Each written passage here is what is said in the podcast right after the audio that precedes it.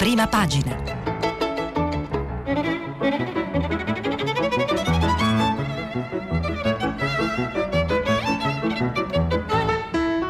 Questa settimana i giornali sono letti e commentati da Piero Ignazzi, editorialista del quotidiano La Repubblica. Per intervenire telefonate al numero verde 800 050 333. Sms WhatsApp anche vocali al numero 335 56 34 296. Buongiorno, eh, sono Piero Ignazzi, parlo dagli studi RAI di Bologna per dare lettura dei quotidiani di oggi, 29 ottobre. Eh, vi ricordo che eh, stiamo anche pubblicando i vostri messaggi sul sito di Radio 3, di cui dopo daremo conto nel filo diretto. Eh, le prime pagine dei giornali sono dedicate alla situazione eh, non solo italiana ma anche europea. Il Corriere della Sera parla infatti delle chiusure di Germania e di Francia. Macron e Merkel annunciano un mese di stop, servono misure severe ma tengono aperti scuole e uffici pubblici.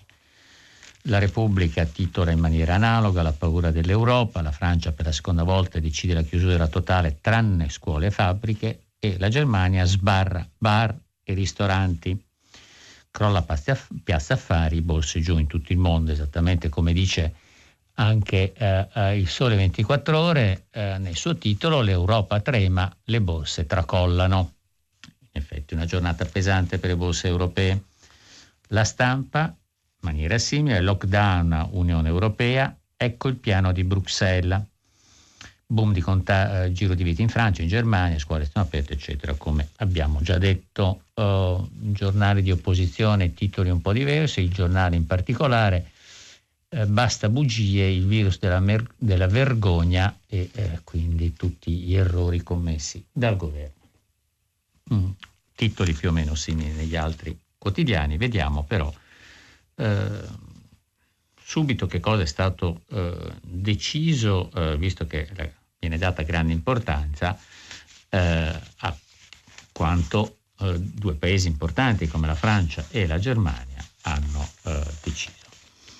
Eh, a pagina 9, 8 eh, e 9 eh, del Corriere della Sera vi sono appunto dei dettagli dati sulla decisione prese dal presidente francese e dalla cancelliera tedesca e eh, nel resoconto che fa Paolo Valentino da, da Berlino eh, spiega eh, appunto come cosa è stato eh, deciso eh, dalla, dalla, Merkel perché dal 2 novembre dovranno chiudere ristoranti, bar, cinema, teatri, sale da concerto, saloni di bellezza, palestre, piscine eh, e bordelli.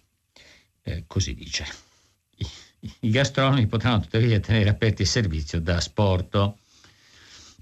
Poi saranno sospese manifestazioni sportive amatoriali, quelle dei professionisti potranno continuare ma a porte chiuse, a cominciare dalla Bundesliga, dove finora ha messe mille persone, mentre rimangono aperti i supermercati, i centri commerciali e i negozi al dettaglio, seppure con ingressi contingentati e scuole e asili nido rimangono aperte nel rispetto dei protocolli igienici, cioè un intervento simile a quello che abbiamo visto in primavera, con delle differenze eh, su cui ha insistito spesso il presidente francese Macron quando ha illustrato ieri alle 8 eh, il, l'intervento che eh, viene fatto in Francia, soprattutto appunto eh, facendo eh, notare che ci sono delle differenze rispetto al lockdown primaverile perché eh, rimangono aperte tutte le scuole ad esclusione delle università dove si andrà a fare solo didattica a distanza e rimangono aperti gli uffici con personale agli sportelli, come ha detto eh, eh, testualmente Macron,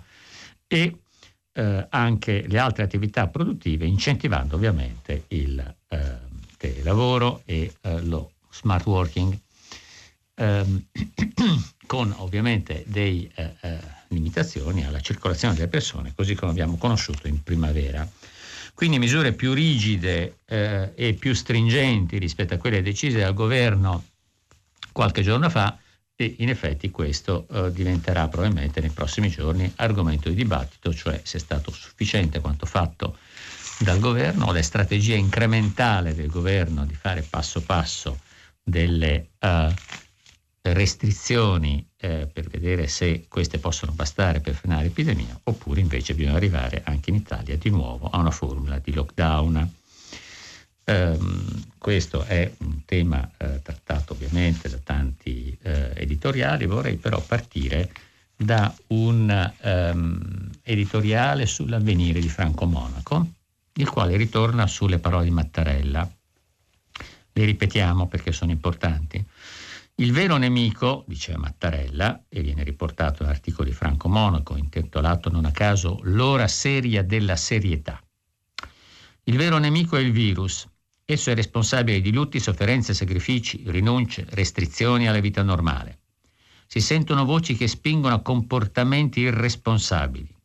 Persino nel pieno di questa tragica pandemia sembra ci sia una perversa volontà di ingannare con la disinformazione e sono parole come pietra. E molti sono sentiti interpretati nel disagio, di più nell'angoscia che procura la sensazione che non vi sia adeguata consapevolezza delle dimensioni della tragedia che ci ha investito. Pensiamo in, eh, in particolare, scusate, eh, dice mh, mm, mm, Franco Monaco, alla vacuità, alla leggerezza del chiacchiericcio di chi, senza cognizione di causa, si esercita nello sport nazionale di eccepire su questa o quella ricetta per fare fronte al mostro. Parole estremamente importanti perché se ne sentono dire un po' di tutti i colori. e eh, il problema del, eh, degli interventi, di quanto eh, è stato fatto, si può fare, è affrontato da vari eh, editoriali, come dicevamo prima. Sulla stampa Massimo Cacciari eh, mette in guardia sul rischio del disastro sociale, come eh, viene eh, titolato il suo intervento, che si eh, conclude dicendo che, scrivendo che ogni vacua promessa, ogni ulteriore rimando e rinvio non faranno che aggravare la crisi sociale. Il governo, questo come quello di molti altri paesi europei, dovrà finalmente dichiarare con quale strategie economiche e finanziarie intende affrontare l'esigenza imprescindibile di non esasperare diseguaglianze, di sostenere le condizioni di vita di milioni di cittadini che i suoi provvedimenti, giusto o sbagliato, ma a questo punto conta poco, minacciano di rovinare. Illudiamo la gente che i soldi ci siano, illudiamo che sarà l'Europa a regalarci. L'Europa sosterrà progetti di ricostruzione, non quei provvedimenti di assistenza e protezione oggi comunque necessari a questo dobbiamo pensare noi, se vorremmo pensarci, aumentando di misura il nostro debito, così da rovinare definitivamente figli e nipoti, o invece attraverso eque politiche fiscali e redistributive, distribuendo cioè il carico dei necessari sacrifici tra tutti i settori della nostra società. Questa è la scelta obbligata, strategia difficile, magari sulle prime impopolari, come tutte quelle che si fondano sul principio di un'autentica solidarietà tra ceti e interessi diversi. Ma se questa mancherà ancora, usciremo da questa pandemia, destinata a finire per forza, malati a morte, malati a morte proprio come società. E eh, rimanendo un po' sullo stesso argomento, Flavia Perina, eh, sempre sul, sulla stampa, eh, da esperta qual è nel mondo della destra, eh, sottolinea che le rivolte di piazza spaccano la destra e scrive, a pagina 19, ehm, scrive Giorgia Meloni, sono funzionali al regime e sono nemici degli italiani, coloro che protestano e eh, vanno in piazza a rompere tutto. Matteo Salvini invece è più distratto, magari non vede la necessità o decide di rinsaldare una lirici appannata. Ieri a Roma però i ristoratori lo hanno contestato a grido di buffone tenendosi in equilibrio sul filo della disobbedienza civile. Quindi due eh, strategie diverse. La Meloni sembra aver scelto questa strada eh, di eh, maggiore cautela, mentre, eh, come dice eh, appunto questo articolo, eh, Salvini galleggia sulla ambiguità e sembra quasi che potrebbe addirittura andare a preferire i cappucci e i passamontagna dei casseur, di coloro che hanno un po' spaccato tutto. Eh, su una linea, pur con le grandi differenze tra eh, i due intellettuali, eh, su una linea eh, un po' si- simile, ma mh, mm, quello che ha scritto Massimo Cacciari, eh, vi è il, l'articolo editoriale di Maurizio Ferrera, Curare le ferite e pensare al dopo. E Maurizio Ferrera parte anch'egli dalla constatazione che la seconda ondata di Covid sta suscitando proteste e disordini in tutta Europa. Alla base del profondo disagio sociale vi è l'intreccio perverso tra il sanitario e l'economico Ciò che si deve fare per contenere i contagi danneggia l'economia, ma senza i contenimenti la pandemia può far saltare strutture sanitarie, peggiora le cose. La struttura a buchi di entrambi i rischi colpiscono categorie produttive, fasce d'età e aree territoriali in modo differen- differenziato, rendendo più difficile la composizione degli interessi. E mh, mm, conclude Ferrera, in Italia abbiamo una maggiore quantità di lavoratori autonomi, la più alta in Europa, eh, dopo la Polonia, soprattutto nei comparti sottoposti a lockdown.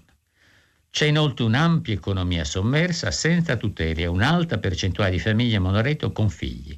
Quindi il rischio di cadere in un buco economico è molto più alto che in altri paesi. Quindi è necessario, sottolinea Ferrera, interventi selettivi ai quali andrebbero peraltro aggiunti incentivi per l'adattamento al mondo post-Covid. Eh, altri paesi hanno eh, cercato di collegare gli aiuti in arrivo ad attività di riqualificazione professionale. È eh, un punto su cui mh, mm, spesso si insiste, in particolare Maurizio Ferrera insiste molto. A proposito degli aiuti, Marcello Sorgi sulla pagina, eh, sulla, sulla stampa, pagina 3, eh, dà una eh, notizia, un commento eh, a, ehm, come incipit al suo articolo sulle conseguenze politiche degli aiuti alle imprese, perché eh, dice arrivano i soldi, quelli del fondo SURE, a sostegno della cassa integrazione per le aziende in difficoltà, che rappresentano un concreto aiuto tra i diversi che sono stati garantiti dall'Europa. E, e riporta la frase del commissario per affari economici dell'Unione Europea Paolo Gentiloni che dichiarato che ha firmato il primo assegno di 10 miliardi destinati al mio paese, rassicurando sul fatto che di qui alla primavera è pronta anche la tranche prevista per il 2021 del Recovery Fund. E quindi questa è già una, eh, una buona notizia, per cui quindi come conseguenza politica degli aiuti, per l'opposizione, sostiene Sorgi, diventa ancora più difficile di fronte al materializzarsi degli aiuti europei una polemica euroscettica, rispetto alla quale, in effetti, al contrario di Salvini, Meloni ha da tempo cominciato a distinguersi dal leader della Lega che sembra anch'egli in una fase di ripensamento, o meglio dire, alcuni suoi eh, esponenti della classe dirigente della Lega sono in fase di ripensamento. Mm, non sembra che eh, Salvini lo sia.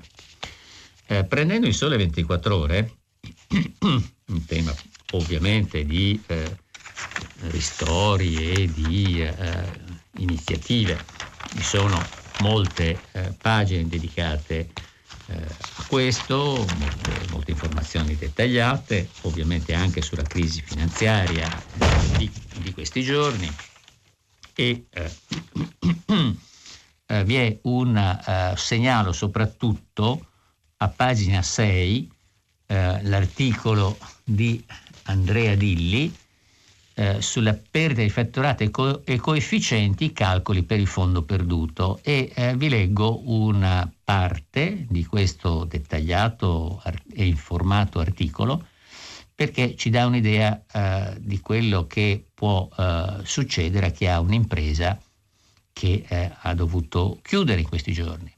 E infatti si dice un ristoratore che nel periodo imposta del 2019 ha realizzato ricavi l'esempio è 600.000 euro, e che ad aprile 2020 ha subito un calo di fatturato pari a 50.000 euro, ipotizzando un coefficiente del 200%, cioè quello che ha messo in, uh, in campo il governo, beneficerà di un contributo di 15.000 euro, cioè 50.000 per il 15% per il 200%.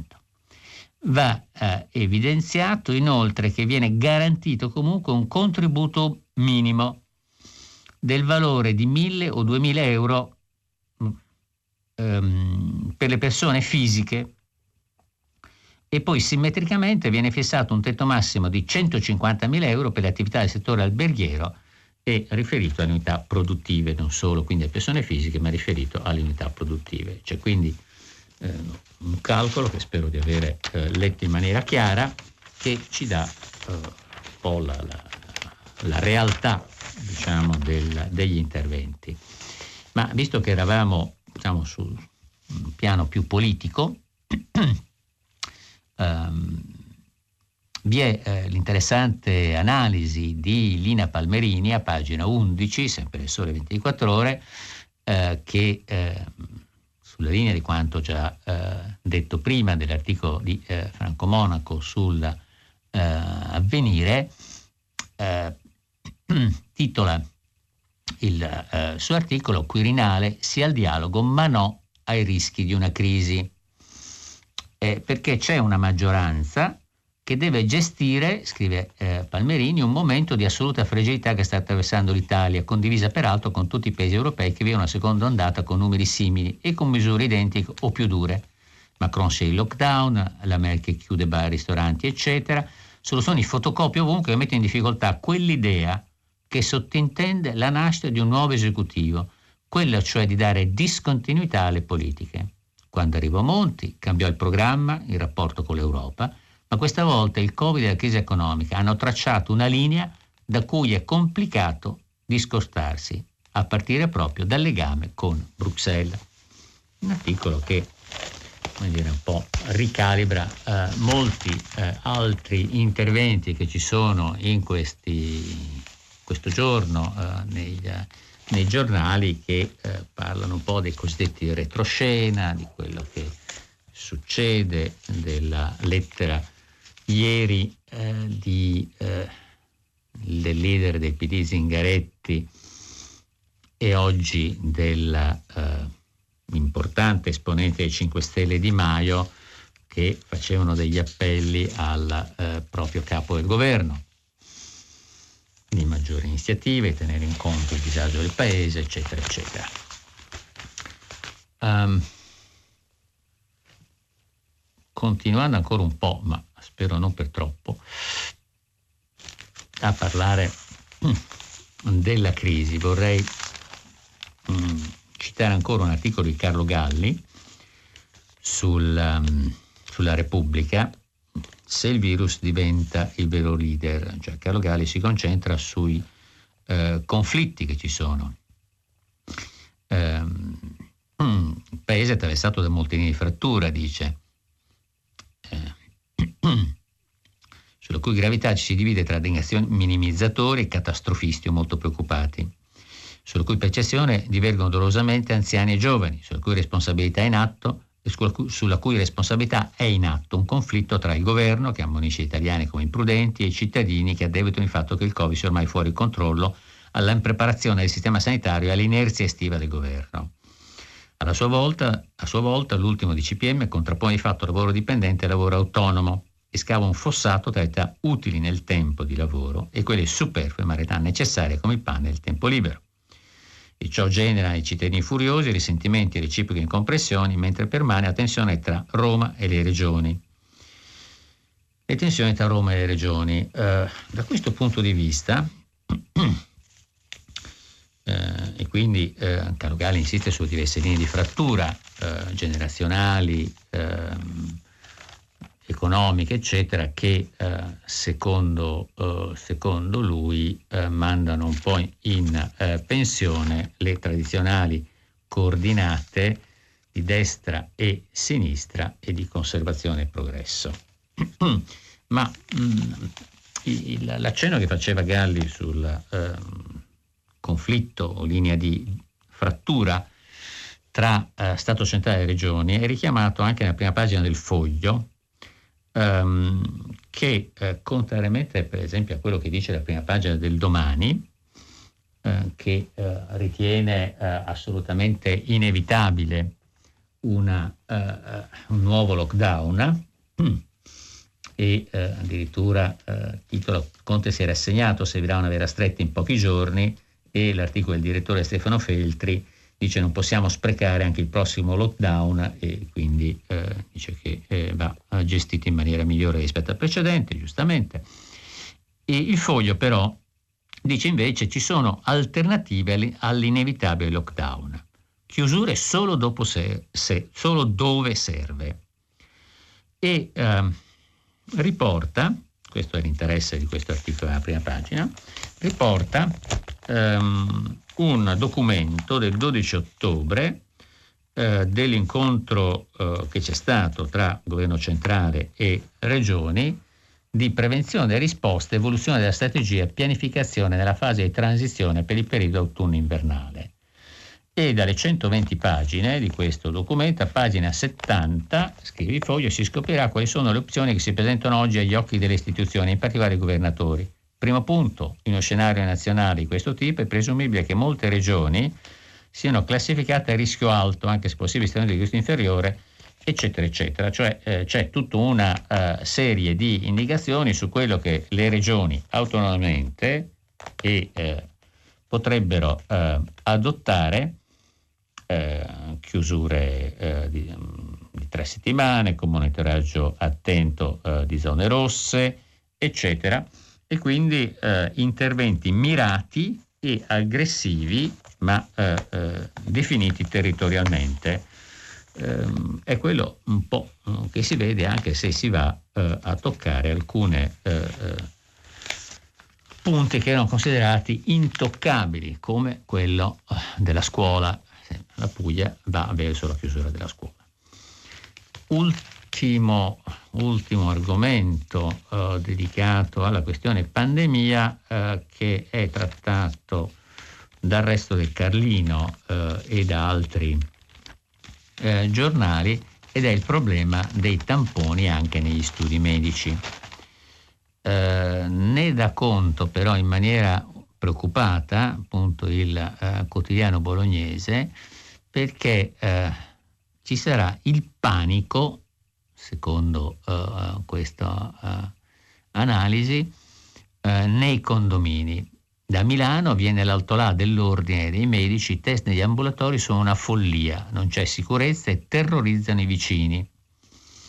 E quindi è rischioso per la salute, un medico può anche mettersi a disposizione, ma si pone un altro problema, e cioè che i camici bianchi che fanno questo devono essere protetti in maniera completa e eh, il, eh, appunto, il presidente dell'Ordine dei Medici di Milano, Alberto Rossi, eh, tiene una follia eh, di fare questo nel, nei loro studi. In contesti come gli studi nei condomini, specialmente in realtà urbane come Milano, sarà semplicemente impossibile. E quindi quella che era sembrata una soluzione per eh, aumentare e eh, rendere più rapidi i tamponi, di nuovo ha una sua controindicazione come spesso succede. Ora eh, vorrei passare eh, a uh, argomenti di carattere internazionale eh, per uscire un po' da questo, eh, perché di argomenti di carattere interno sulle pagine vi sono alcuni argomenti economici, eh, in particolare molti riguardano su molti, molti giornali la diatriba ancora non conclusa eh, della questione autostrade e eh, del ping pong che c'è tra eh, lo Stato, eh, Cassa dei Depositi Prestiti e eh, eh, il, il, gruppo che gestisce autostrade e di nuovo sembra ci sia un rinvio a novembre per definire l'accordo finale. Ma prendo da, da Repubblica, così come da altri giornali, eh, il eh, tema dell'antitrust eh, che eh, apre un'inchiesta su Google perché domina nella pubblicità online. eh, dopo che già negli Stati Uniti, ovviamente il Dipartimento di Giustizia aveva intentato una causa contro Google per condotta anticoncorrenziale volta a mantenere una posizione di monopolio nei mercati dei motori di ricerca, eh, anche l'autorità antitrust italiana ha aperto uh, uh, un, uh, un, un, fascicolo. Um, quindi l'autorità ha il merito rispetto a quella americana di essere poi più focalizzata su un settore specifico, quello della pubblicità online, in particolare il segmento che viene chiamato display advertising, cioè i banner pubblicitari che compaiono su tutti i siti web. E partendo da una segnalazione dell'Associazione delle imprese che operano nel settore della pubblicità online, i tecnici della Commissione hanno passato ai raggi tutta la filiera, il funzionamento della compravendita su siti web, scoprendo che l'immagazzinamento dei dati, dei, dei dati dei, degli utenti da parte di Google gli permette di ottenere un controllo impressionante sulle diverse piattaforme. Quindi eh, il problema del dominio di Google che viene visto in maniera diversa ma in realtà convergente sia negli Stati Uniti eh, che in maniera più focalizzata in um, Italia. Eh, alcuni articoli eh, sono dedicati, per uscire dal, dal tema appunto Covid, a un'attività di disinformazione. Uh, lo prendo qui da Repubblica che è ancora sotto gli occhi, ma viene anche riportato in altri giornali. Um, riparte la disinformazione filorussa. Mattarella e il governo nel mirino. Servizi e Copasir indagano sull'ondata di tweet e fake news per alimentare le proteste di piazza contro i nuovi divieti. Il capo dello Stato sotto attacco per avere convocato il Consiglio Supremo di Difesa. Vogliono militarizzare le città, questa è stata la fake news. Eh. Uh, quindi uh, sono state segnalate hm, uh, 500 fake news fabbricate per il mercato europeo. Minimo comune denominatore accreditare una realtà estorta, distorta in cui l'Unione, i suoi Stati membri e la Nato sono gli attori di un complotto internazionale. Questo eh, schema che era stato utilizzato in primavera lo stiamo rivedendo in queste ore. Dopo gli scontri di piazza, non solo a Roma ma anche negli altri, eh, negli altri paesi europei, la macchina è ripartita. E eh, quindi si parla di 10 eh, siti che sono nel mirino eh, che si ritiene vicini alla propaganda del eh, regime russo, tranne che eh, in un caso eh, sarebbero delle eh, pagine artigianali. Talvolta i concetti sono identici e ripetuti come architettati da una mano comune e la task force europea euro eh, è un po', un po', complicata la sigla, ma insomma c'è una task force europea dell'Unione Europea che aggiorna i database delle fake news, a proposito di propaganda russa, ha segnalato due notizie pubblicate su un sito in cui eh, in uno degli articoli si diceva che i presidenti Putin e Trump hanno reagito all'epidemia con una comunicazione mirata a contenere la paura dei cittadini al contrario del governo italiano. Hanno sostenuto economicamente i lavori colpiti i lavoratori colpiti dalle crisi economiche, mentre in Italia sono stati abbandonati dallo Stato che ha preteso il pagamento delle tasse dai cittadini in difficoltà economiche. Quindi in effetti fake news eh, volte, in realtà raccolte anche poi eh, da altri organi di stampa, volte comunque a mm, ehm, creare questa situazione di malcontento. Se passiamo rapidissimamente eh, al eh, contesto internazionale, eh, abbiamo vari temi. Segnalo dal Corriere della Sera un articolo, come sempre, molto informato eh, di eh, Danilo Taino eh, sulla produzione agricola in Cina, perché la Cina non produce solo riso, ma sta aumentando la produzione per il proprio mercato interno anche eh, del cotone, della colza, eccetera.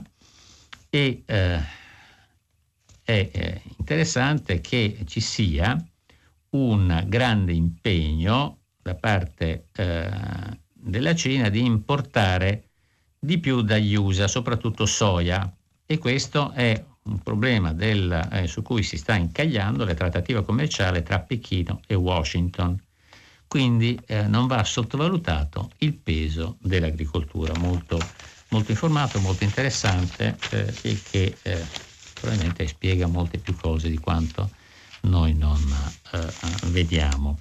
Eh, rimanendo in ambito orientale, pagina 20, sempre Corriere della Sera, vi è un lungo articolo dedicato al rapporto tra Italia e India, eh, che sempre a cura di Tino Taino, dove si ehm, sottolinea come l'agenda diplomatica ha portato a rapporti più stretti, con un occhio alla Cina.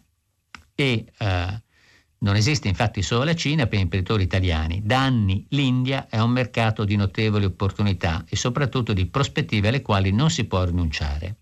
Ora anche la politica sta rendendo conto dell'importanza di quel paese, tanto che ieri, nel corso di un forum online tra decine di business, businessmen italiani e indiani, il ministro degli esteri Luigi Di Maio ha invitato le nostre imprese a continuare a scommettere sull'India.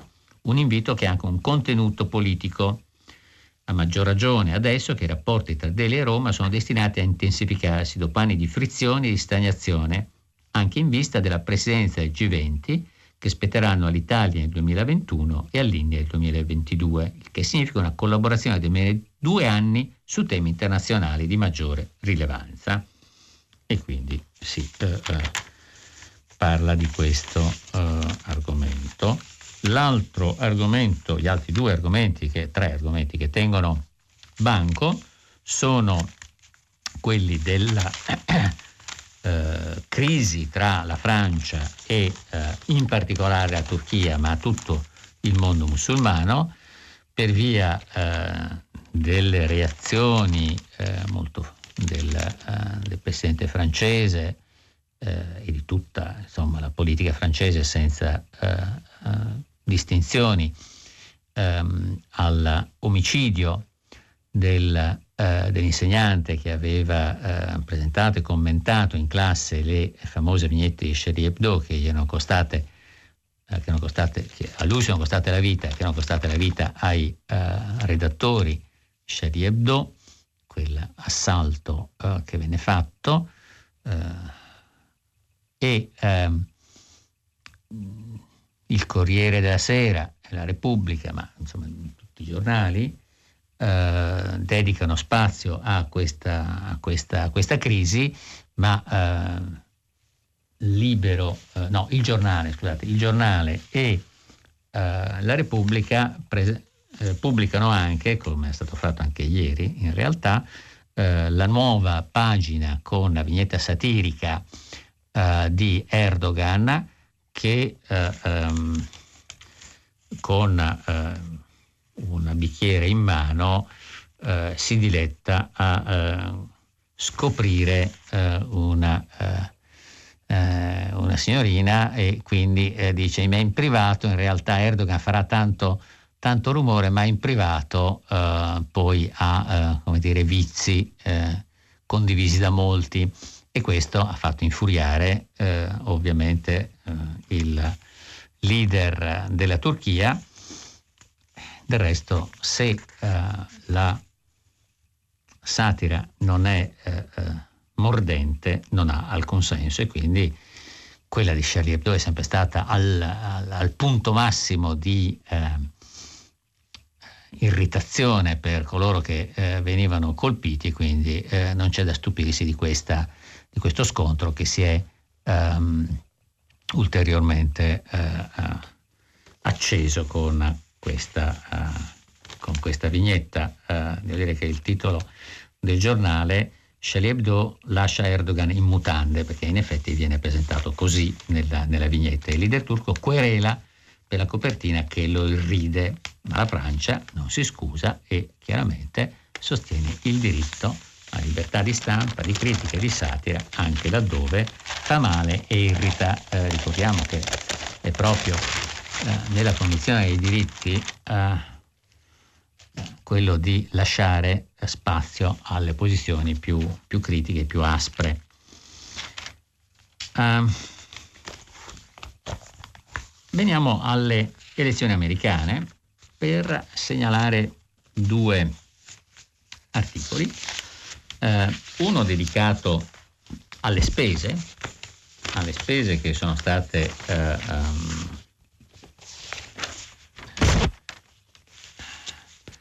contabilizzate in questa uh, campagna elettorale, l'articolo di Giampiero Gramaglia, a pagina 15 del Fatto Quotidiano, ricorda che uh, è stata una campagna da 10 miliardi di dollari, forse 11.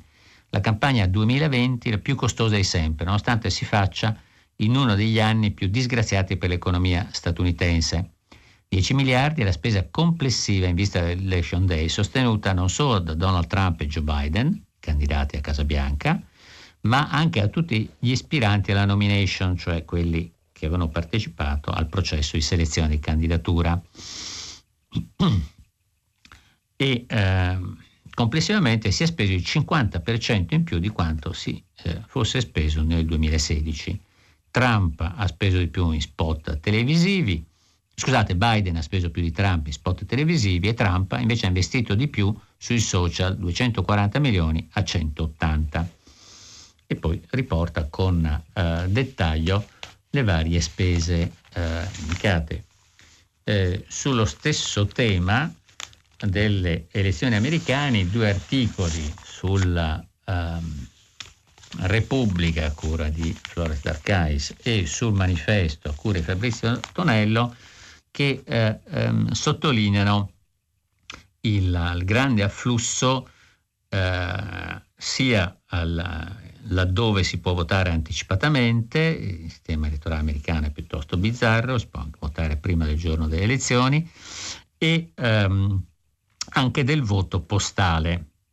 E eh, scrive eh, Fabrizio Tonello, eh, 74.000 eh, alle 13 eh, di ieri a Washington avevano votato 74 milioni di americani, anche se i seggi appunto apriranno solo martedì prossimo, il 3 novembre, perché sono arrivati 48 milioni di voti di posta, per la posta, voti postali, e negli stati che hanno già aperti i seggi hanno votato altri 25 milioni di persone. Questo trend fa pensare che alla fine le elezioni del 2020 potrebbero battere il record di influenza alle urne di questo secolo, del Novecento, diciamo, quel 62,8 della popolazione adulta che andò a votare spinta dalla sfida tra Richard Nixon e John Kennedy nel 1960.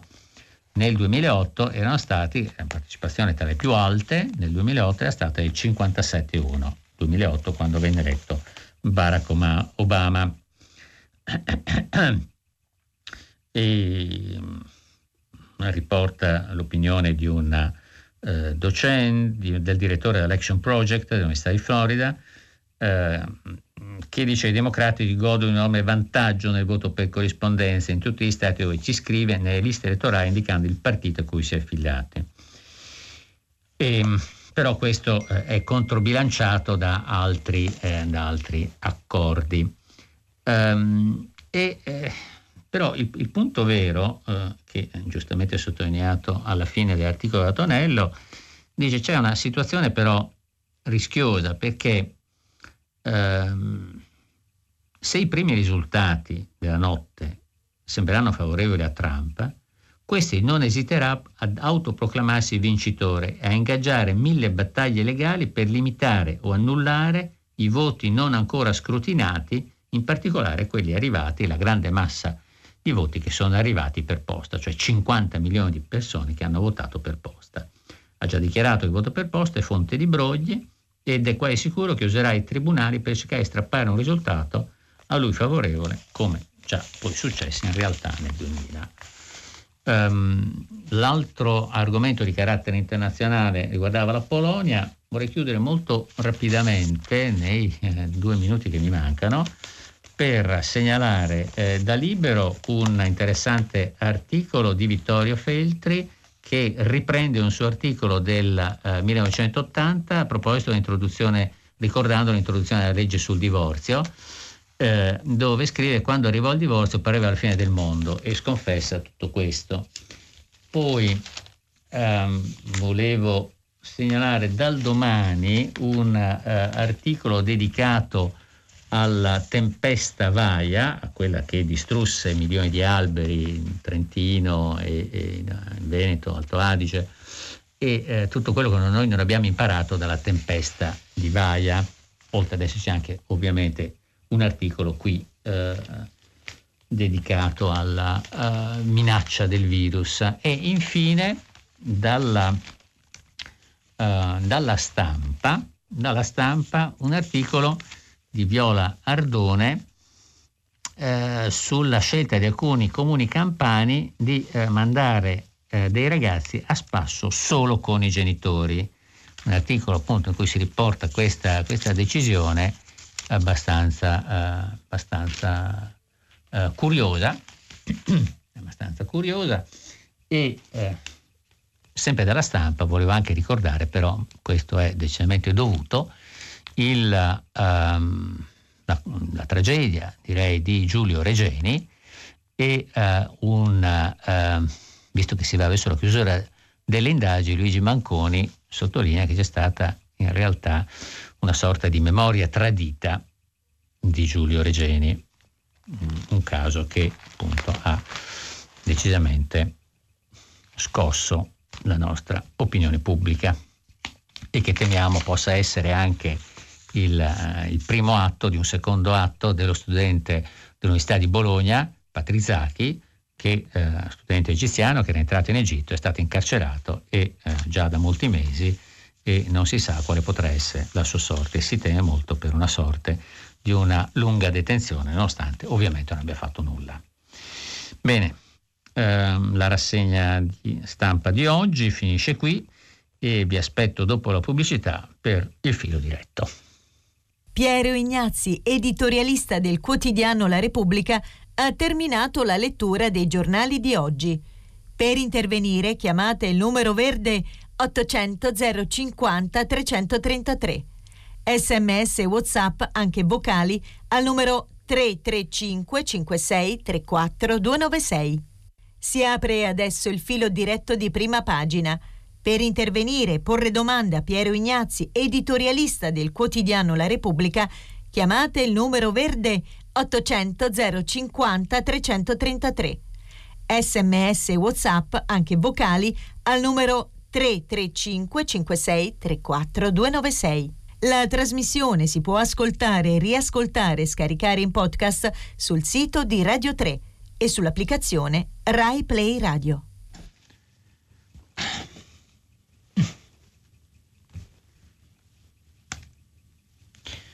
Allora, eh, riprendiamo il filo diretto. Vi ricordo che stiamo pubblicando i vostri messaggi sul sito di eh, Radio 3. Sentiamo il primo ascoltatore, pronto? Buongiorno, mi chiamo Roberto e chiamo da Pisa. Senta, io chiamo a valle diciamo, dei commenti di oggi, ma anche dopo aver eh, assistito a, a in diretta su Rai 24 al discorso di Macron in merito al lockdown francese una cosa che ho notato nel, nell'affrontare i vari temi da parte di Macron è che, malgrado la Francia sia in lockdown, eh, nessuno ha messo in dubbio il fatto che le scuole rimangano aperte. È stato dato per scontato. Ora, tornando all'Italia, invece, noi non siamo ancora in lockdown, ma ci sono alcuni presidenti di regione che stanno chiudendo le scuole. Ecco, io su questo punto vorrei ricordare che scuole, ospedali e casa sono diciamo, tre beni necessari dello Stato, no? gli altri potrebbero, non lo dicevo io, potrebbero essere anche cose superflue e come lo Stato, quindi anche le regioni, debbano garantire oltre agli ospedali, oltre al fatto che dobbiamo stare nelle nostre case, anche il fatto che possiamo andare a scuola, essere formati, crescere, crescere e diciamo, essere in un contesto diciamo, di, di insegnamento. In questi mesi gli insegnanti, il corpo docente, tutti quelli della scuola si sono dati da fare, hanno imparato a convivere con il virus. Io credo che se dovessimo misurare la democrazia un tanto al chilo, ecco noi chiudendo le scuole stiamo veramente perdendo tanti chili di democrazia. Lei cosa ne pensa? Ma guardi, eh, grazie eh, della sua domanda. Io eh, pensavo che eh, finalmente si sarebbe resi conto che eh, chiudere le scuole e eh, non riaprirle con corsi di recupero a, a, giugno sia stata una scelta improvvida, sbagliata. Il problema qui qual è la collaborazione anche del corpo insegnante di fronte a questo e ai sindacati degli insegnanti, perché c'era molta preoccupazione a parte degli insegnanti, posso dirlo anche da parte dei docenti universitari. Ho assistito, ho fatto una riunione in cui c'era molta preoccupazione per i docenti universitari tornare a insegnare in presenza, quindi Mm, c'è questo aspetto che non va, non va sottovalutato, quindi della barriera fatta un po' da alcune componenti del corpo insegnante. E certamente eh, qui eh, la cosa più sorprendente che queste misure vengono prese a livello locale e non a livello nazionale. Certo, ci possono essere situazioni assolutamente esplosive per cui in un comune si può decidere di chiudere tutto, ma allora diventa un comune zona rossa ma di chiudere le scuole, cioè prima di chiudere le scuole dobbiamo essere veramente in una situazione disperata, cosa in cui non siamo assolutamente, e l'insegnamento che hanno dato uh, gli ultimi due interventi in Francia e in Germania credo dovrebbe anche mettere a tacere un po' tutti coloro che pensano che noi siamo uh, il, il paese più derelitto eh, e, peggio, e che gestisce peggio questa emergenza. Eh, come ha detto ieri, ho avuto l'opportunità di ascoltare in diretta eh, la, mh, mm, l'intervento del presidente francese Macron e ha, detto, siamo, ha presentato tutte le alternative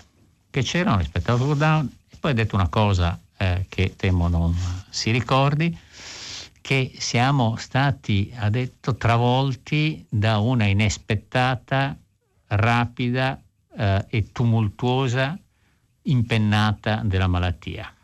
Nessuno si aspettava una cosa così, nessuno si aspettava così presto e nessuno si aspettava così violenta. E siamo stati quindi il sistema di tracciamento, tamponi, eccetera, passaggi attraverso le strutture locali, sono state travolte da questa ondata, a cui, come eh, eh, riportava una eh, un'intervista a un, un esperto tedesco e eh, sottolineava anche una eh, relazione tra eh, l'improvviso abbassamento della temperatura che c'è stata da fine settembre inizio ottobre e eh, l'impennata in Germania dei, eh, eh, dei contagi a diffusione del virus. E cosa che appunto anche questo ha sorpreso anche, anche i, i responsabili della sanità tedesca. Bene, sentiamo un'altra domanda, pronto? È pronto? Buongiorno, sono Anna Maria, chiamo da Napoli. Buongiorno. Buongiorno, senta, io volevo fare, se possibile, eh, non so se questa può essere una piccola denuncia, io abito a Bagnoli, sono stata fuori un mese, sono tornata e ho trovato qualcosa di a dir poco allucinante, famiglie intere di cui uno dei componenti ha fatto il tampone privatamente pagando 80 euro, risultato positivo. Sta chiamando continuamente all'ASL per farglielo fare agli altri componenti, ma addirittura eh, qualcuno chiama da giorni senza avere nessuna risposta, medici eh, di base che sono, non, non, ovviamente faccio nomi, latitanti completamente, fingono di chiamare loro, alla fine non fanno niente. Almeno io vorrei fare una piccola proposta, almeno di dare un protocollo e affiggere dei condomini affinché queste persone si possano almeno curare con qualcosa, visto che i medici di base ovviamente a casa non sono mai andati, figuriamoci adesso. Ma che devono fare queste persone? Io sento dire continuamente è difficile prendere gli asintomatici, non è vero.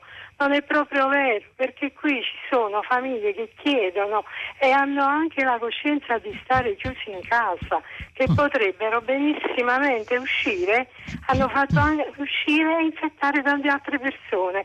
Hanno fatto denunce ai carabinieri, i carabinieri giustamente hanno risposto e a noi non compete. Non compete. Io vorrei mm. sapere a questo punto, ma un cristiano che deve fare? Per avere un minimo, un minimo, un minimo mm. di attenzione. Grazie, Scusi, eh, Maria. ma sono Eh, veramente, veramente sì, arrabbiata. grazie. perché io vengo da Brescia e ho visto che lì le cose, diciamo, Sì. lo possiamo dire, no? È un'altra Italia funzionano anche per le visite nor- Bene. normali, funzionano gli ospedali. Mm, Mi è sì, constatato sì. proprio a me e poi vengo qua e trovo Grazie, questa grazie, ho capito il punto, grazie signora Anna Maria, ho capito il punto.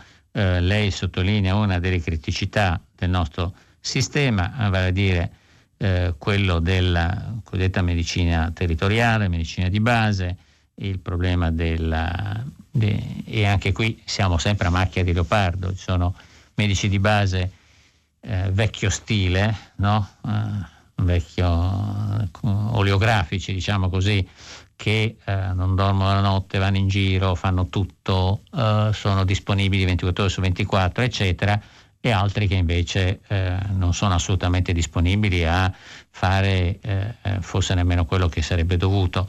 Quindi eh, anche qui le situazioni sono molto diverse. Mm, è dall'altro di, di ieri, altro ieri, la decisione che anche i medici di base nei loro ambulatori possano fare dei tamponi, ma come eh, ho riportato prima, il presidente del- dell'Ordine dei Medici di Milano è insorto dicendo che questo avrebbe provocato soltanto una proliferazione di eh, contagi eh, nei condomini dove ci sono gli studi, gli studi non sono attrezzati, i medici non sono attrezzati, eccetera. Quindi eh, ogni, eh, ogni soluzione ha delle, eh, delle, contro, delle controindicazioni. Ovvi- ovviamente, ovviamente uno stato di allarmismo eh, così, così grande è anche, è anche giustificato, ma direi anche molto amplificato, mm, ci si precipita negli ospedali, l'unico posto dove si è sicuri di essere prima o poi presi in considerazione. Poi, mm, ieri, il responsabile del San Raffaele, ormai eh, l'arcinoto eh, professor Zangrillo, eh, sosteneva che eh, circa i due terzi di coloro che vanno nel pronto soccorso dell'Istituto San Raffaele di Milano eh, vengono rilasciati in codice verde, cioè nel senso che non avevano praticamente nulla, eh, dopo neanche 10 ore. E quindi eh, il pronto soccorso devono smaltire anche tante persone che sono spaventate perché non ci sono altre barriere prima di arrivare in ospedale. L'ospedale è considerato almeno lì c'è, ci sono i medici, vado lì e sono sicuro che prima o poi eh, qualcosa mi faranno, mentre invece tutta l'altra struttura viene o travolta o inefficace e eh, questo è un, un grosso problema, ovviamente non da oggi, ovviamente non da oggi. Cioè la pandemia lo ha reso evidente a tutti, ha reso clamorosamente grave. Questo è il punto. Un'altra telefonata, grazie. Pronto? Pronto? Sì, buongiorno. Lei mi, se- mi sente? Chiaro e forte. Bene, buongiorno a lei. Allora, che il, il quesito che io le rispongo. Mi può dire il suo nome, grazie? Prego? Il suo nome, grazie. Come si No, chiama? Pasqua- mi chiamo Angelo, Bene, chiamo dalla provincia di Padova. ok. Allora, il quesito che le pongo è questo. Allora, considerato che il Presidente, eh, considerato che io sono un elettore di centrodestra, preso atto che il centrodestra a livello di proporzioni più o meno marcia sull'ordine 35-40%, non sto lì a guardare il percentuali in più, percentuali in meno, per cui una considerevole quota di elettori. Considerato questo, il motivo per cui non riesco a capire il motivo per cui il Presidente del Consiglio, operando con i DPCM, i quali sono degli strumenti che sono abbastanza contestabili o contestati, vera ceccanti, eccetera, eccetera, nell'ordine di quello che è il diritto costituzionale. Ma preso atto comunque che questo si muove in un alveo in ogni caso istituzionalmente diciamo, presunto corretto. Per quale motivo il Presidente del Consiglio non coinvolge in maniera fattiva ai fini delle decisioni anche il centrodestra, e fermo restando che le posizioni del centrodestra vengono comunque all'opposizione e lui rimane comunque al governo. Questo perché? Perché il centrodestra, rappresentando una buona fetta di elettorato italiano, che ha la stessa dignità dell'altra parte di centro-sinistra o grillino, come cavolo si vuole chiamare, va bene, non venga coinvolto anche per poter affrontare, diciamo così, le eventuali e, e, e contestazioni di piazza che vengono citate come di destra e, e altri centri sociali eccetera eccetera in maniera, in maniera univoca e assieme a tutti quanti. Secondo luogo, e mi, e mi taccio come si dice, il, il, il direttore di un giornale, un certo napoletano, non ricordo il nome del giornale, ma bene lo stesso, diceva che gli italiani sono stati bravissimi in quanto hanno versato 50 miliardi di tasse in un periodo che ben conosciamo, che è il periodo del Covid. Una parola di ringraziamento agli italiani che hanno ottemperato, fra i quali ci sono anch'io, ieri ho pagato, pur sapendo che potevo rinviare e considerando che comunque oggi, domani avrei comunque dovuto pagare e ho pagato regolarmente. Questo è il mio dubbio, potrei continuare ma non continuo. La ringrazio. Guardi, grazie, eh, grazie signor Angelo, prendo eh, soprattutto il suo primo eh, argomento, quello relativo al coinvolgimento dell'opposizione nelle decisioni. Ehm, ieri c'è stato una, mm, un rimpallo di, eh, res- di accuse anche in Parlamento tra il Premier e i leader dell'opposizione. Il Premier ha citato l'incontro con tutti i capigruppo parlamentari Uh, e, e, invece i leader dell'opposizione hanno continuato a lamentare di essere presi poco in, uh, in considerazione. Um, io credo che uh, in effetti una maggiore um, richiamo alla responsabilità nazionale di tutti da parte anche del Presidente del Consiglio Conte sarebbe stata opportuna in maniera molto pubblica, in maniera molto esplicita, quindi un incontro poi trasmesso tutte, con, con, tutti i crismi delle, delle, delle, grandi occasioni con l'opposizione per discutere i provvedimenti, eh, sarebbe stato probabilmente opportuno, eh, devo dire che però eh, non è che emergano delle eh, alternative particolarmente eh, originali o brillanti da parte dell'opposizione, non è che ci sia un piano alternativo, né ci può essere come sappiamo. Sappiamo semplicemente che eh, l'Italia che ha dei deficit strutturali di lungo periodo per avere eh, abbandonato la sanità pubblica, spesso ideologicamente per favorire la sanità privata, hm? che questo poi è l'altro uh, punto va, eh, di cui poco si parla. E eh, quindi essendosi trovati in una condizione di grande difficoltà, hm, di grande difficoltà, soprattutto proprio sul piano della cosiddetta medicina territoriale, che alcune regioni hanno continuato a coltivare, Emilia Romagna e Veneto, in parte due regioni anche con amministrazioni molto diverse, di colore molto diverse, ma che hanno adottato una scelta simile, e altre regioni, per ragioni storiche, vedi quelle del sud, di baronaggi di ogni tipo e genere, di inefficienze, di sprechi a, a volontà, quindi con una situazione di grande crisi pregressa della sanità si è trovati ad affrontare tutto questo problema. Che, come è stato affrontato questo problema? Beh, in maniera tipicamente italiana, con, eh, lanciando il cuore oltre l'ostacolo, cioè dedicando eh, con infermieri e medici che hanno dedicato la vita, perché anche molti nei primi mesi, molti infermieri e medici sono caduti sul lavoro eh, per curare senza protezioni adeguate un, un, virus di cui poco si sapeva e, e si era poco attrezzati, in Italia come altrove, sia ben chiaro.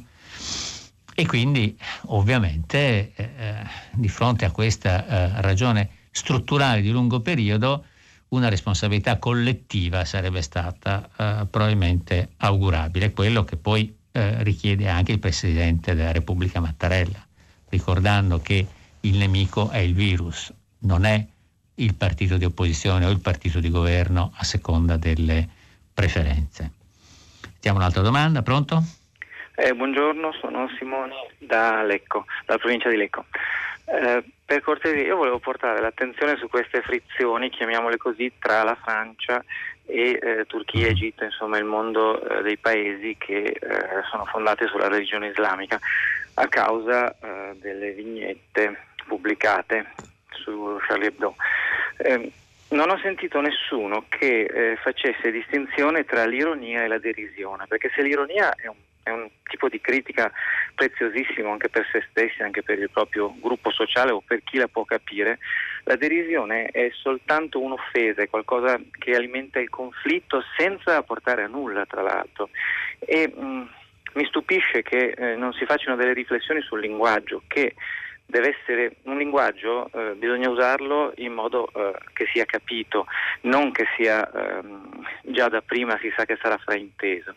E in più la cosa che mi stupisce è che questo eh, abbassamento di livello del linguaggio da ironia a derisione venga proprio da una, una nazione che eh, tradizionalmente si basa su una tradizione cristiana tradendo così una delle cose più importanti del Nuovo Testamento. Parlo da laico, eh, però è, è, chiarissimo che porgere l'altra guancia non vuol dire sto qui a prendere le botte, vuol dire proporre un modo migliore di dialogare, cioè non più la violenza, ma un dialogo di livello migliore. Ecco, io trovo che la derisione sia un dialogo di, di livello peggiore che poi nelle mani di capi politici magari in malafede che hanno altri interessi diventa proprio mm. un soffiare sul fuoco di, sui conflitti e poi c'è la gente che si ammazza.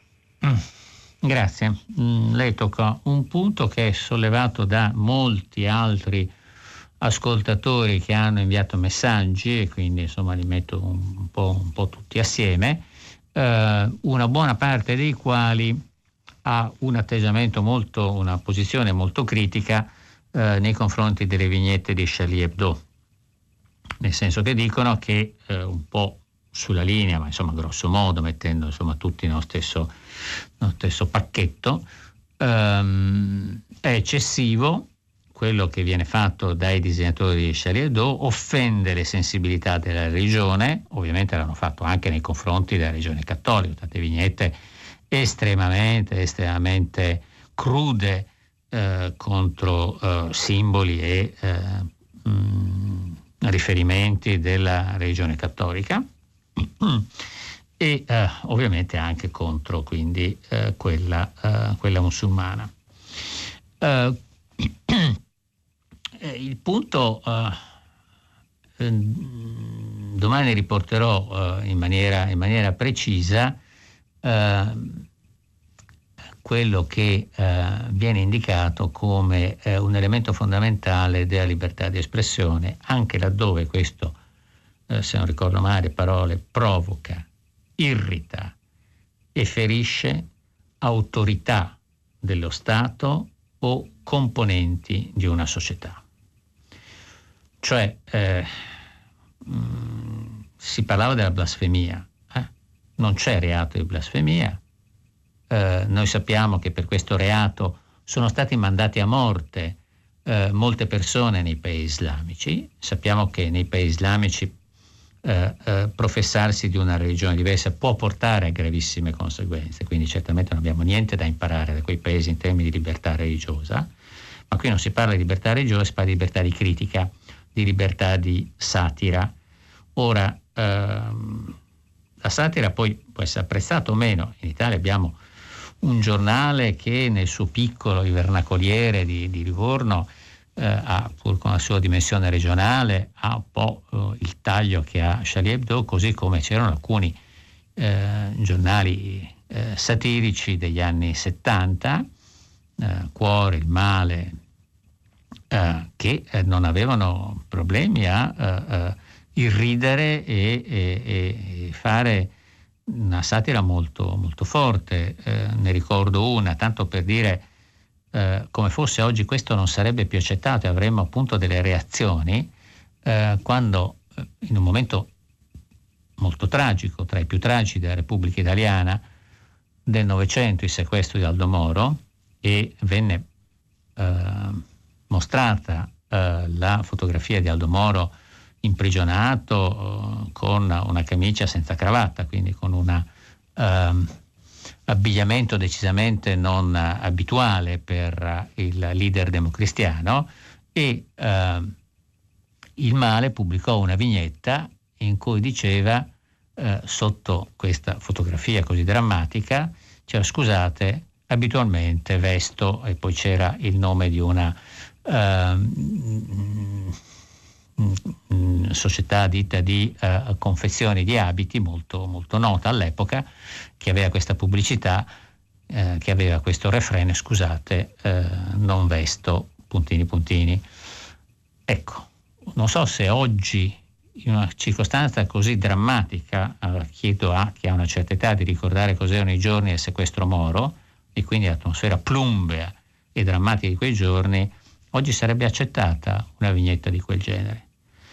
Spostandoci quindi sul piano religioso, io non credo che la religione abbia uno status speciale rispetto ad altre cose. La religione è una delle attività uh, della, de, dell'uomo, della persona, uh, come tante altre eh, non è un'attività, virgolette, sacra, chiuse virgolette, uso questo termine non a caso, hm? è un'attività come le altre, come le altre e come le altre, come diceva anche ieri, nonostante alcune incomprensioni che vedo un po' emergere anche da alcuni di questi, uh, di questi commenti sulla, che sono apparsi qui adesso negli sms, come tutte le altre libertà, deve essere eh, rispettata e garantita. Rispettata e garantita. Mi scrive un ascoltatore dicendo che in Francia, eh, facevo il caso delle moschee che in Italia hanno tante difficoltà ad essere costruite per i tanti musulmani che abbiamo oggi in Italia, e trovo questo vergognoso, che siano state fatte tante difficoltà, tanti ostacoli, e eh, dice um, una, un ascoltatore, adesso ho perso, uh, ah, forse eh, no, uh, sì, Renato, Renato credo sia, e dice in Francia in realtà ci sono tantissime moschee, certamente il problema non è come quello italiano, è, molto, è stato già risolto da tanto tempo per via di una presenza musulmana molto più antica.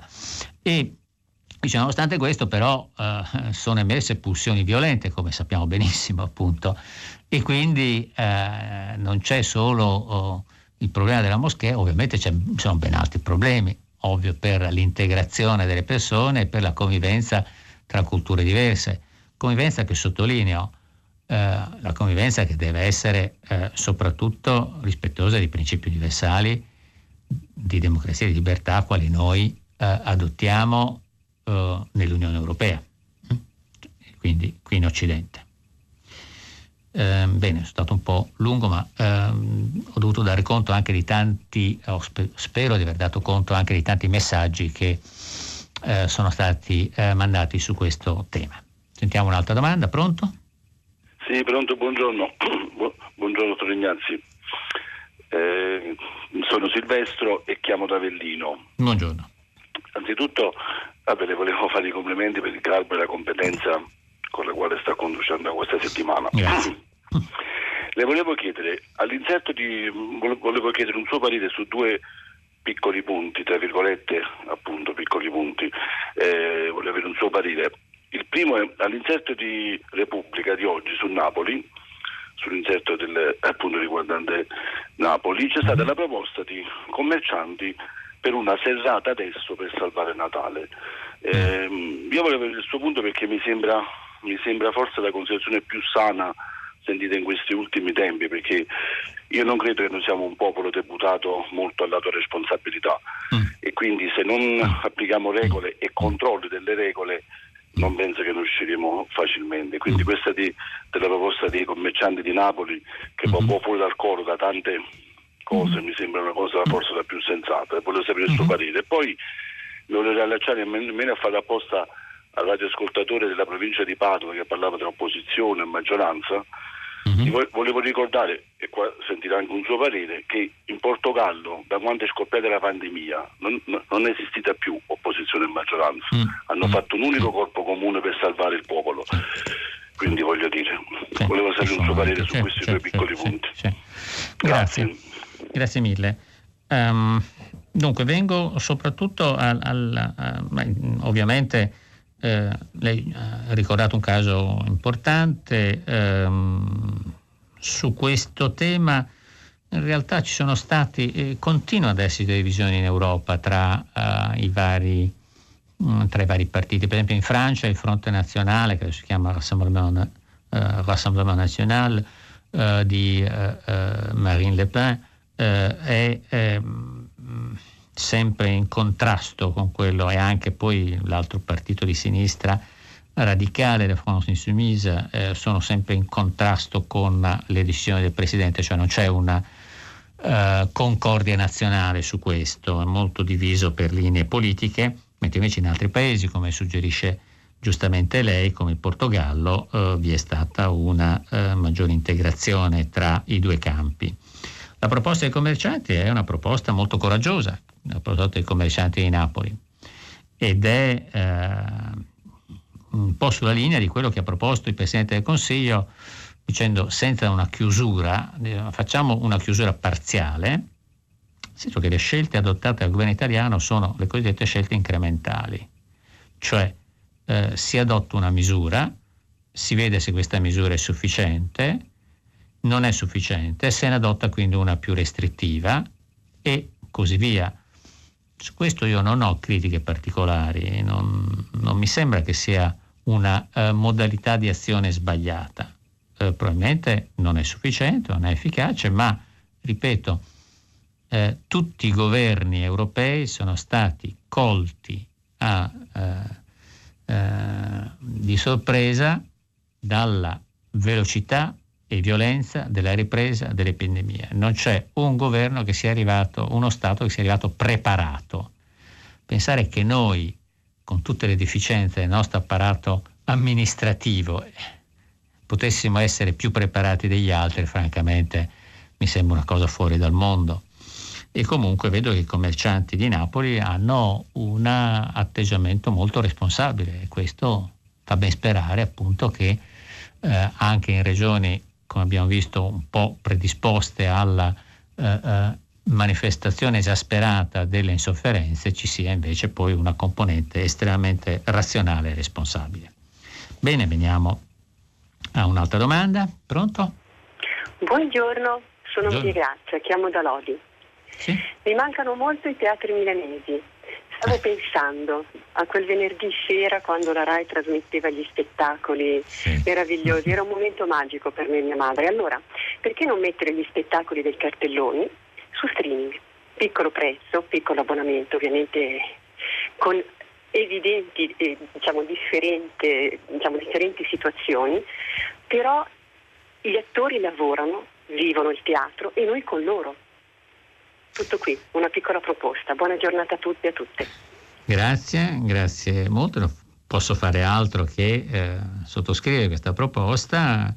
Molto sarebbe eh, molto importante innanzitutto per i lavoratori dello spettacolo avere ancora un ruolo perché eh, sono stati di gran lunga i più penalizzati di tutti, eh, perché soprattutto eh, l'unico momento in cui avevo potuto esibirsi a stagione estiva che chiaramente e soprattutto poi anche parliamo dei cinema che è la stagione virgolette morta e quindi eh, la loro inattività è un problema non tanto di carattere economico, ma anche esistenziale, ma anche professionale, insomma, di, di perdere poi la, dire, il ritmo, la, la, la capacità di, di, di, essere ancora nella, diciamo, all'interno del mondo, del mondo dello spettacolo, del mondo culturale.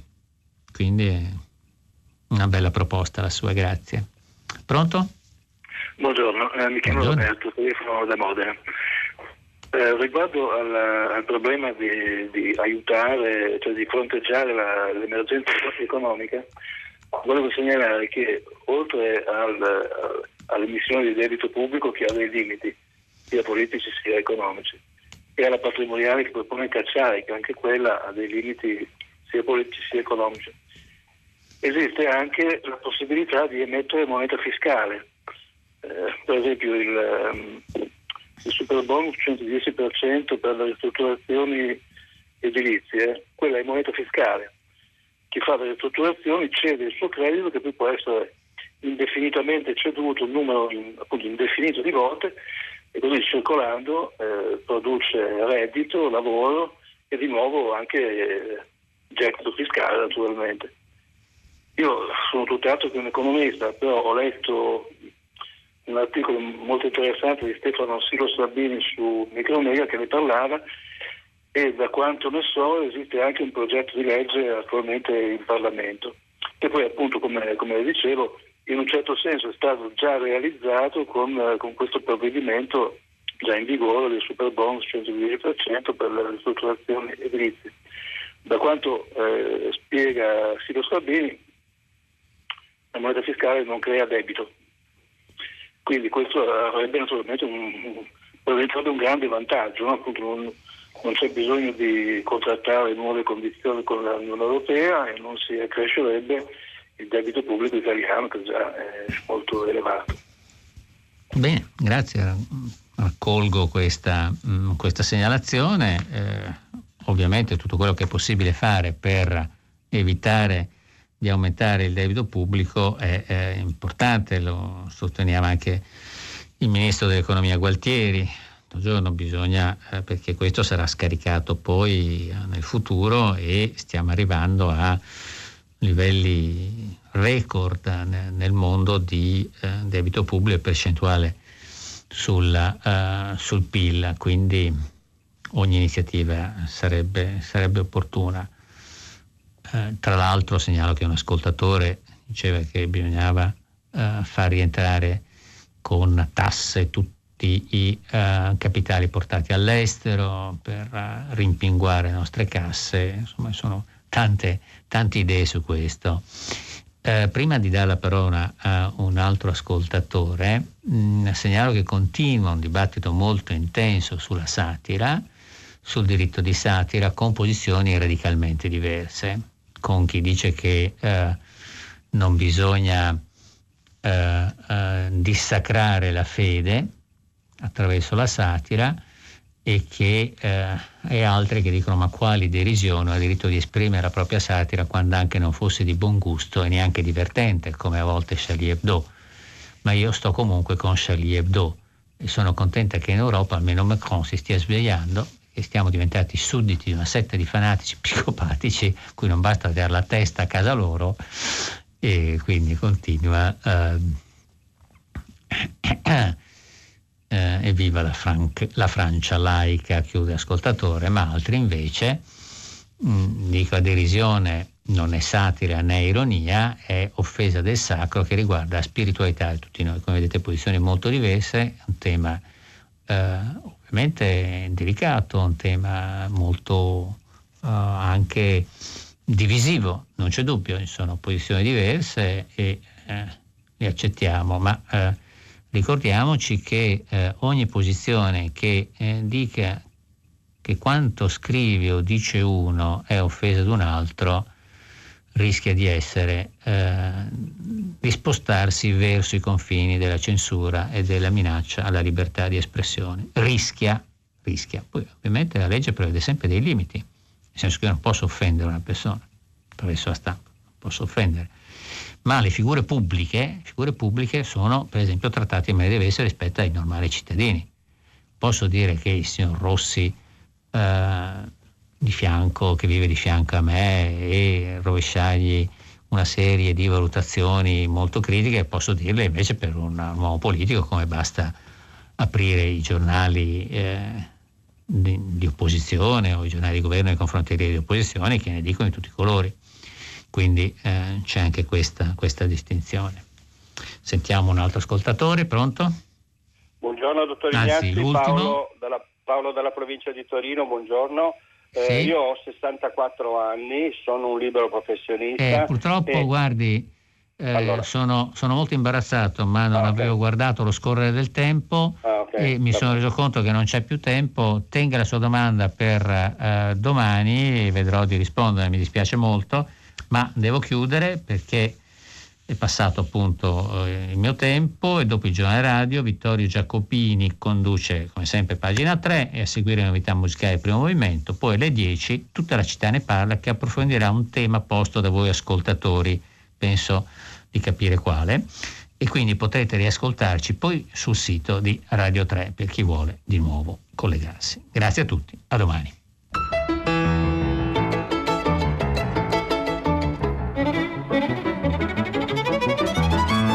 Piero Ignazzi, editorialista del quotidiano La Repubblica, ha letto e commentato i giornali di oggi. Prima pagina è un programma a cura di Cristiana Castellotti. In redazione Maria Chiara Beranec, Natascia Cerqueti, Manuel De Lucia, Cettina Flaccavento, Giulia Nucci. Posta elettronica, prima pagina, chiocciolarai.it. La trasmissione si può ascoltare, riascoltare e scaricare in podcast sul sito di Radio 3 e sull'applicazione Rai Play Radio.